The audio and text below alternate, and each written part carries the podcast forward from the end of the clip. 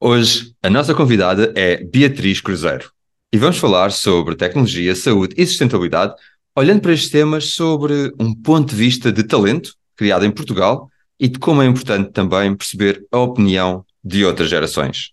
Querem saber mais? Voltamos já. Olá e bem-vindos a mais um episódio do podcast Cruzamento. No episódio de hoje vamos falar sobre talento português. A Beatriz, que é também um dos membros do podcast Cruzamento e tem feito um excelente trabalho na área da comunicação do podcast, tem também outras áreas de vida bastante interessantes. E é isso que vamos abordar no episódio de hoje. Vamos conhecer melhor essas áreas e em como está a criar valor nas áreas da saúde, tecnologia e sustentabilidade.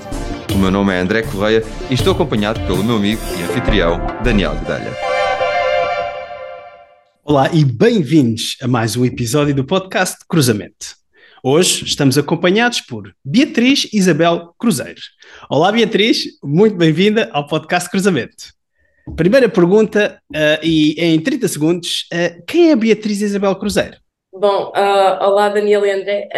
Em primeiro lugar, quero agradecer-vos muito por esta oportunidade de, de embarcar com vocês nesta aventura, neste projeto do podcast Cruzamento. Também por estar aqui hoje à conversa com, com vocês. Bom, a Beatriz é uma menina entusiasmada que, que não para quieta. e, portanto, um, desde muito cedo que me envolvi um, em atividades de, de associativismo ao longo do meu percurso académico e, muito semelhantemente, algo que tenho vindo também a fazer aqui com vocês. Também sempre foi muito na área de, de multimédia, design. Eu sou estudante de, de Engenharia Biomédica na, na Universidade de Aveiro uh, e o meu foco, no momento, um, agora no mestrado, é então direcionar para, para a área de Física Médica, que, que é uma área que, que, me fascina bastante. E basicamente é, é isso. Beatriz, eu vou começar já por essa parte de Engenharia Biomédica. É um curso que já tem alguns anos, mas de certa forma, se calhar é, é novo para muitos daqueles que, que nos acompanham uh, no, no podcast. Se tivesse de explicar a alguém o que é o curso de Engenharia Biomédica, como é que o definias? E já agora, aproveitando também para aqui para olhar como é que se cruza entre a saúde e a tecnologia. Bom, uh, esta pergunta eu acho que já tenho um bom aval para responder a isto, porque é algo que eu respondo quase metade das vezes que me perguntam uh, que curso é que eu estou a tirar. Bom, efetivamente a engenharia biomédica é um bocadinho diferente uh, das outras engenharias, porque ela é uma, uma engenharia muito abrangente e pronto, enquanto as outras engenharias tendem a funilar para, para uma certa área específica, uh, a engenharia biomédica é diferente no sentido em que ela é integradora.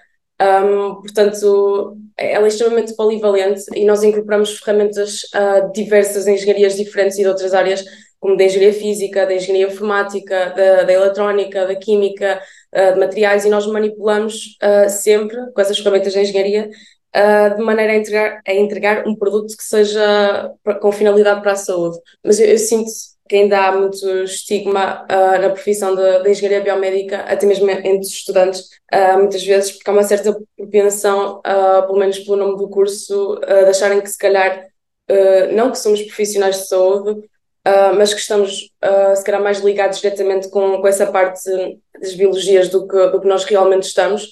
Ou seja, isto para dizer que, que a saúde é meramente a nossa finalidade, uh, mas que todo o caminho e todo partir pedra, digamos assim, por trás do que nós desenvolvemos é a engenharia pura e dura, como, como se costuma dizer. Portanto, respondendo à parte de, do cruzamento entre a saúde e a tecnologia, eu diria que toda, toda essa jornada, toda, toda essa aventura, todo esse desenvolvimento dos, dos engenheiros biomédicos uh, é tecnologia e é o que nós efetivamente trabalhamos e o nosso delivery, a nossa entrega, o nosso objetivo final um, é para ajudar os clínicos a aumentar um, a qualidade de vida do, ao do mundo dos pacientes, aumentar a, a qualidade de um diagnóstico, de um tratamento, etc. E pronto, um dos grandes motivos pelo qual surgiu um, esta modalidade foi a necessidade de, de então criar uma ponte de, de comunicação entre os engenheiros uh, e os profissionais de saúde e pronto, portanto, sermos capazes de, de responder um, ah, a determinadas demandas dos clínicos que, caso contrário, sendo feita por, uh, por engenheiros físicos ou por engenheiros mecânicos, seria mais difícil então perceber o que efetivamente uh, eles procuram e entregar um, um produto de, pronto, com boa qualidade mas a engenharia biomédica, portanto, é, é efetivamente tudo aquilo que passa por outras áreas uh, da engenharia, mas que oferecem um fim médico.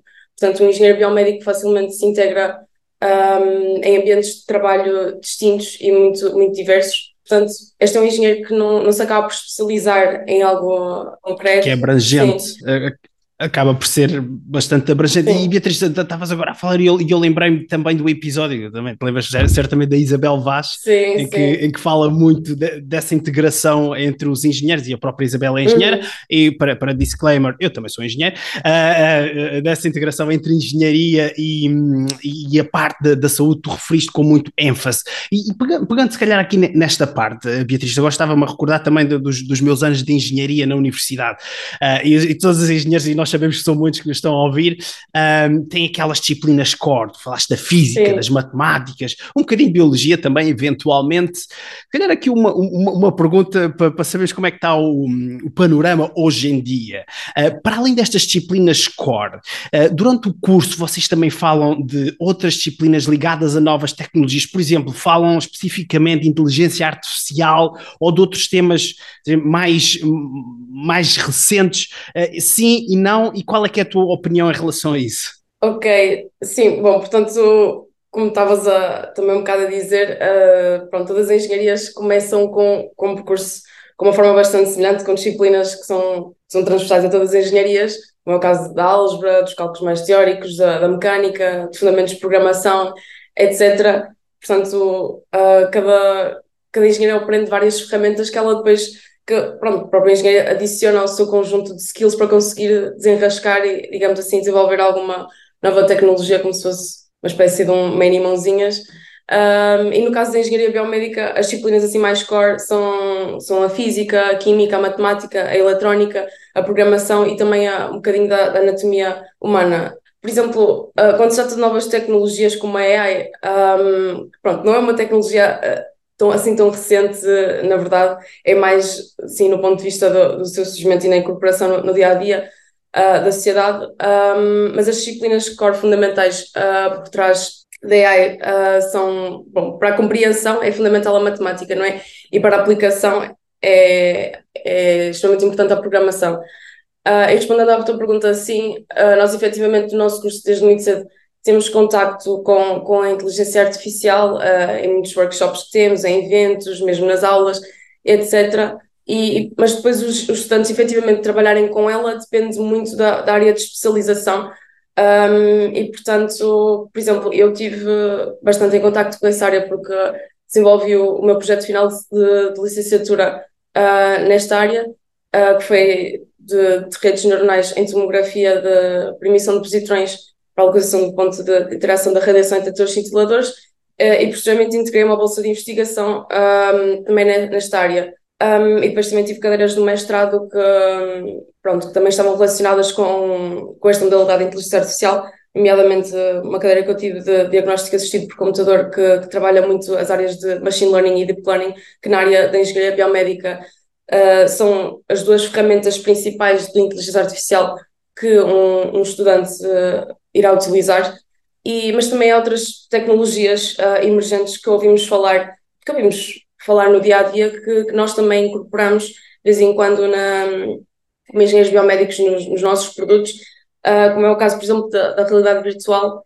para tratamentos, por exemplo, de, de reabilitação fisioterapêutica, um, ou também para o tratamento de, de doenças mentais. E agora lembro também que nós temos um episódio em que falamos so, sobre isto de, de realidade virtual em, em, em, tratamento de doenças mentais. Portanto, é, é, é muito isso. Nós, nós, trabalhamos com muitas tecnologias uh, emergentes que, se calhar, uma, um, alguém de fora pensa que, que, efetivamente, se calhar, um engenheiro biomédico não tem tanto contacto com elas, um, mas, mas acho, acho que sim, acho que temos. E em relação a esse episódio, já agora também aqui uh, fazer a referência ao Walter Greenleaf e ao uh, Skip Rizzo, uh, de qual, como tu disseste muito bem, realmente falámos com eles e trouxeram um grande input sobre a realidade virtual na, na parte da, da mental health. Um, Beatriz, e, e, falaste aí um pouco de bolsas de investigação, uhum. mesmo no teu projeto final de curso, muito focados em temas que, como dizem muito bem, são, não são recentes, como a inteligência artificial, mas que estão muito agora na, na voga e que estão cada vez mais a ser falados. E uma das críticas que se faz ao ensino português é, às vezes, a falta de ligação entre todos estes temas que se estudam nas universidades uh, e depois a ligação com o mundo empresarial, uh, e, e, tu referiste o uso destas tecnologias e do trabalho que fazes uh, para resolver alguns problemas do mundo real, mas como é que achas que as universidades estão a fazer esta ligação com o mundo real? Está essa ligação a ser feita de uma forma positiva ou negativa, ou ainda achas que é muito teórico e depois, quando chega ao, ao, mercado de trabalho é que realmente se começa a aprender? Certo, portanto, a minha resposta acho que vai ser um pouquinho enviesada porque eu uh, ainda não entreguei assim o um mercado de trabalho, não é? Uh, porque ainda sou estudante de mestrado, mas bom, nós, um engenheiro quando sai da, do, do, curso, e o Daniel sabe muito bem disto, não é? Uh, nós podemos exercer mil e uma funções de coisas diferentes e, portanto, nós quase todos os dias vemos uh, cargos de posições de, de, engenheiros com nomes todos pomposos para descrever uma tarefa específica que ele faz, que, que nós às vezes olhamos para aquele nome e já nem percebemos o que é que, que, é que, que, que efetivamente ele faz. Uh, portanto, eu, eu não acho que, que em cinco anos seja possível preparar-se um, um, engenheiro para, para todo o tipo de situações e desafios que existam no mercado de trabalho, uh, porque a ciência e a tecnologia é um, um campo gigantesco está em, em, constante, em constante alteração, em constante atualização, uh, e portanto, se calhar uma preparação fidedigna parece-me algo utópico. Um, nós saímos do curso com engenheiros com, com várias ferramentas uh, e com vários temas uh, base de algumas áreas e conhecimentos teóricos que nos permitem então depois chegar a um posto de trabalho um, e aprender rapidamente para começar a, a exercer. Portanto, eu tenho um pouco de mixed feelings em relação a esta pergunta, porque eu sinto que sim, até mesmo quando eu própria cheguei um, ao laboratório para, pronto, para fazer a bolsa de investigação e tive que fazer certas coisas, eu às vezes ficava, ok, será que eu estou preparada para isto? Será que eu não estou? Será que.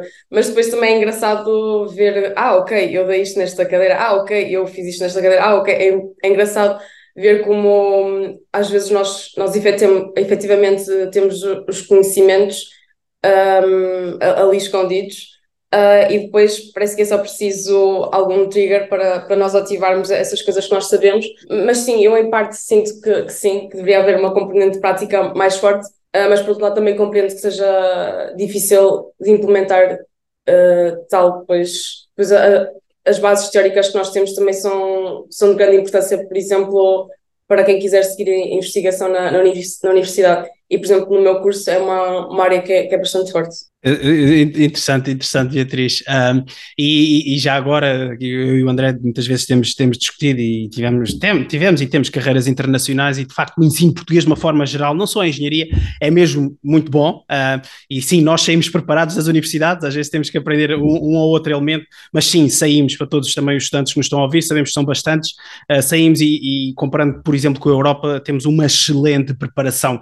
E, e estávamos a falar de engenharia, que nos dá ferramentas e outros cursos também que nos dão ferramentas teóricas, mas não é só isso, porque a vida de estudante passa muitas vezes uh, por atividades também fora da sala de aulas. Uh, e tu tens uh, sido muito ativa, como estavas a dizer ao início, no associativismo, uma área que, também é muito importante nos dias de hoje. podes falar um pouco mais sobre a tua experiência em associações e, e porque é que é tão importante, do teu ponto de vista, esta, esta participação ativa, Beatriz? certo. Bom, efetivamente, isso também é algo que eu gosto de dizer à, à malta mais jovem do curso, que é que a universidade não, não são só as cadeiras. Um, e o associativismo traz-nos traz muitas coisas boas, muita bagagem. Uh, obviamente que não só o currículo que traz, um, mas também é algo importante porque o associativismo traz muitas soft skills que nós não aprendemos na, na universidade. Portanto, ensina-nos time man management, ensina-nos a desenvolver o espírito crítico, ensina-nos a, a, explorar ideias, ensina-nos a trabalhar em equipa. Uh, a mim ensinou-me a coordenar grupos de trabalho. Um, e depois, uh, claro, dependendo da tua posição específica dentro do teu departamento ou dentro do teu trabalho específico, uh, também podes ganhar outro tipo de soft skills mais específicas ou até mesmo hard skills, que, como eu ganhei, por exemplo, na, na, na área de, de multimédia.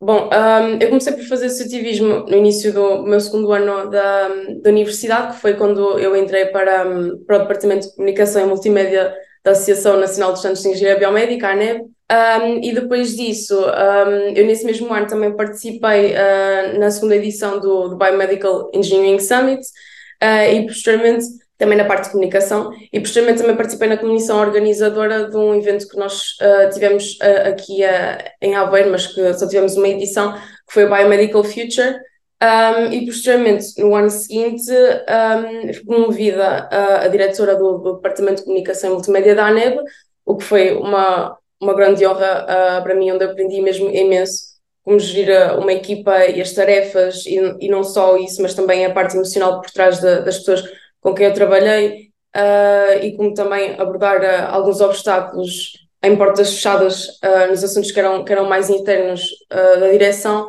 Portanto, eu aprendi também o que era a dedicação a um projeto um, que, era, que era de todos nós, que era não só elevar o, o nome da engenharia biomédica em Portugal, mas também ajudar os nossos alunos em diversas, diversas formas e iniciativas que a ANEB teve e, e que ainda tem, Uh, e portanto eu tenho um tremendo orgulho em ter, em ter aceito este desafio uh, e ter participado nele. Foi um, um, desafio duro pelo tempo e pela dedicação que consumiu, mas totalmente valeu a pena e que eu voltaria a fazê-lo. Um, e depois, outra coisa que também adorei na ANA, por exemplo, foi o contacto que eu tive com, com outros colegas que eu fiz de, de estudantes do mesmo curso, mas que eram de outros pontos um, do país e que me trouxe muitas boas memórias. Um, mas bom, continuando o meu percurso de, de associativismo, uh, eu depois disso também uh, em simultâneo integrei a, parte em simultâneo também integrei a comissão organizadora do, do Encontro Nacional dos Estudantes de Engenharia Biomédica que correu em Alver um, em fevereiro de 2023, onde fui diretora também de comunicação e imagem. Um, e bom, eu depois, uh, mais ou menos em outubro, novembro de 2022, juntei-me a vocês Uh, também na parte assim mais multimédia também um, depois do contacto que surgiu também numa gravação do episódio do podcast da uh, onde a direção foi, foi entrevistada. Portanto pode ser que, que tenha alguma bagagem em associativismo uh, e eu recomendo a 100% a todos os estudantes que estejam no ensino superior porque muitas coisas bonitas nascem do trabalho dos estudantes e muitas ideias dinâmicas e originais. E portanto se nós imaginarmos que todos os alunos participassem no associativismo durante os seus estudos, uh, imaginem quantos, quantas associações, quantos núcleos de hobbies e nichos nós, os alunos conseguiam criar uh, e oferecer de graça à comunidade estudantil. Por exemplo, um, um núcleo de debate político ou um núcleo de comédia, etc. Portanto, nós estudantes temos muito essa oportunidade de, de, criar algo e deixar a nossa marca e de oferecer aos outros estudantes, que é algo que eu acho que é, que é muito bonito e é uma excelente mensagem, Beatriz. E já agora aqui um, um semi-disclosure para, para, a nossa audiência. De facto, nós fizemos essa entrevista e nos, durante essa entrevista depois uh, eu e o André propusemos se algum dos membros se queria juntar a nós podcast Cruzamento e foi a Beatriz proativamente que nos uh, escreveu de volta. Tivemos, claro, várias conversas e temos muito orgulho agora fazer, somos os três a fazer parte desta equipa. Fica o rap também vocês que nos estão a ouvir, se quiserem juntar a nós, não custa nada, é um e-mail. André, se calhar back to you. Excelente. E aí o, o, a parte do associativismo também uh, referiste, uh, também trazeste alguns, muitos skills uh, que se calhar não se aprende na sala de aula, e estávamos a falar há pouco da, da adaptação ao mercado de trabalho. Referiste time management, referiste soft skills, gestão de pessoas e tarefas, também nos eventos muito networking. E Beatriz, tu fazes parte da geração Z, é uma geração que está agora a entrar, ou que vai começar a entrar no mercado de trabalho uh, muito, muito rapidamente. E eu gostava, nós gostávamos de saber também como é que, uh, nessa, fazendo parte dessa geração, uh, como é que olhas para o mercado de trabalho em Portugal e se está nos teus planos ir para fora e se sim, porquê? Ok. bom, o de Engenharia Biomédica aqui em Portugal tem mais ou menos um, uns 20 anos Uh, o que é pouco se olharmos para outros cursos clássicos, como, como é o caso da medicina, da engenharia mecânica, da economia, etc. Uh, ah, portanto, eu sinto que ainda há, há bastante desinformação sobre as qualificações do, do engenheiro biomédico, mesmo para muitos empregadores uh, cá em Portugal, que se calhar esse, essa, pronto, essa, esse reconhecimento se calhar é, é mais elevado em alguns países mais desenvolvidos, como é o caso do, dos Estados Unidos, da Alemanha, etc e, portanto, o, o mercado da engenharia biomédica é, é muito à base de, das novas tecnologias para a saúde, para aumentar a qualidade de vida, que não são propriamente de, de primeira linha, muitas vezes, um, e que às vezes até parecem um pouco ficção para, para os de fora, como utilizar a inteligência artificial para, para um diagnóstico, não é? Um, e, portanto, este mercado funciona melhor em países mais ricos e mais desenvolvidos naturalmente, um, onde há mais margem para, para investimento em investigação e tecnologias uh, para aumentar a qualidade de vida da população, como estava a dizer. Portanto, nestes países, os engenheiros biomédicos são mais valorizados do, do, que, do que outros que não podem despender de tantos fundos uh, para bens da população que não, que não sejam de primeira linha. Um, e também tem aumentado bastante o número de, de empresas estrangeiras, claro, na, nesta área e tem-se verificado um aumento, e especialmente também de, de engenheiros biomédicos a, a, trabalhar em hospitais, que era algo que não, que não acontecia em Portugal até há, até há relativamente pouco tempo atrás, um, e o que tem-se verificado muito uh, entre alunos que, que tiram a engenharia biomédica é que um, trabalham muitas vezes em consultorias que não é um, bem, um, pronto, a formação de, de origem. E, portanto, apesar da engenharia biomédica ainda ser recente em Portugal, eu não acho que existe propriamente falta de engenheiros biomédicos para, para os trabalhos que existem cá na área uh, em Portugal. Eu acredito que o, que o cenário venha a mudar uh, nos anos futuros com o reconhecimento da engenharia biomédica e é por isso que, que este tema é, é importante.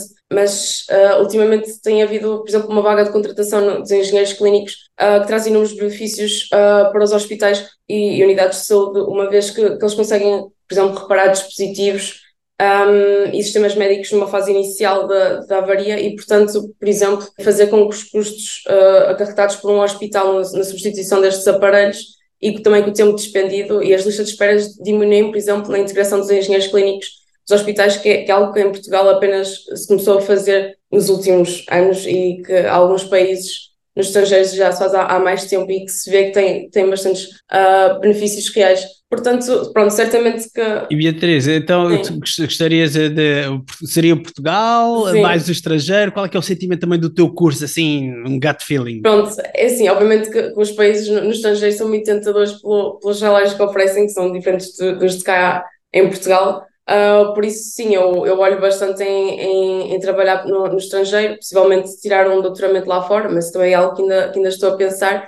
Uh, mas eu, eu gostaria de, de, se calhar, passar uns anos lá fora e depois voltar cá, cá para Portugal, sim. Muito também por, uh, não só por uma aventura nova, mas também para, para criar uma almofada financeira para, para depois continuar a minha vida cá em Portugal. E, e, e, um excelente ponto, e também os engenheiros, e não só, nos estão a ouvir fora do país, a ficar aqui o rap, voltarem também.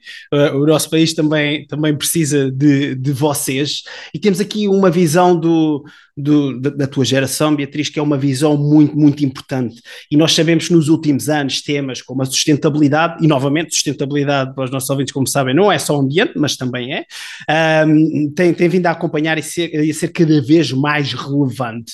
De uma forma resumida, Beatriz, como é que tu, de uma forma geral, a tua geração, olham para este tema da sustentabilidade? Ok, portanto, a geração Z que a minha geração tem uma abordagem claramente distinta em relação à sustentabilidade em comparação com, com outras gerações anteriores, que esta geração cresceu no seio de, de questões ambientais uh, urgentes como mudanças climáticas, a perda de, de, perda de biodiversidade, o esgotamento de, de, recursos naturais, etc. E, portanto, estas questões uh, ambientais moldaram as visões de, dos, das populações mais jovens uh, e das ações também deles em relação à sustentabilidade. Por exemplo, eu acho que a população mais jovem tem um, uma consciência ambiental mais aguçada do que, do que as gerações anteriores e está mais ciente de, dos impactos negativos das atividades humanas para o meio ambiente para as gerações futuras, porque às vezes sinto que, que as gerações mais passadas, como já pronto, já estão aqui há bastante tempo, se calhar eh, não sentem que, que terão esse, hum, essa responsabilidade de de deixar um, um mundo melhor para, para, os seus filhos uh, e para os seus netos, para as gerações futuras, uh, como, como nós temos agora, nós pensamos para o futuro. Um, e acho que, que estes jovens também se têm mostrado mais, mais ativos em relação um, às manifestações na sustentabilidade, a forma como, como pressionam os governos um, e as empresas a adotar uh, práticas mais sustentáveis. Para além disto, acho que os jovens também têm uh, aqui um, um, grande poder, que é o facto de, de, estarem muito associados às redes sociais, que é uma ferramenta poderosa para, para também compartilharem informações e promoverem uh, estas mudanças. Portanto, a geração Z é, é pró nisto, né, em, na disseminação de informação. Um, e, no entanto, eu acho que, que esta geração também um, apesar de ser claramente importada com estas alterações climáticas, Uh, se calhar uh, acho que, que estas mudanças de, de, atitudes dos jovens ainda são um pouco radicais, apesar de, de, se notar uma grande diferença em comparação com, com as gerações anteriores. Isto, um, Beatriz, é, um, é, uma questão de, de, aqui também de mudança e mindset e trazer essa, essa, essa lefada de ar fresco para estas discussões. A vossa geração tem um papel aqui super importante, sem dúvida nenhuma. E, e falámos uh, ir para o estrangeiro, falámos também nessa, nessa mudança de, de mindset. Um, Portugal é um, é um país de instituições em que mindsets têm que mudar. Se olharmos, por exemplo, através das ordens, uh, e, e, uma que me ocorre é aqui as ordens do, dos médicos, também temos as ordens dos engenheiros, algo está a mudar, mas algo precisa ainda também de mudar um bocadinho mais, calhar. Nomeadamente aí o reconhecimento da engenharia biomédica. Eu sei que isso é um ponto uh, que vos é de particular interesse, obviamente. Uh, o que pode levar uh, também aqui a alguns entraves na profissão em Portugal e a fazer sair jovem talento como tu.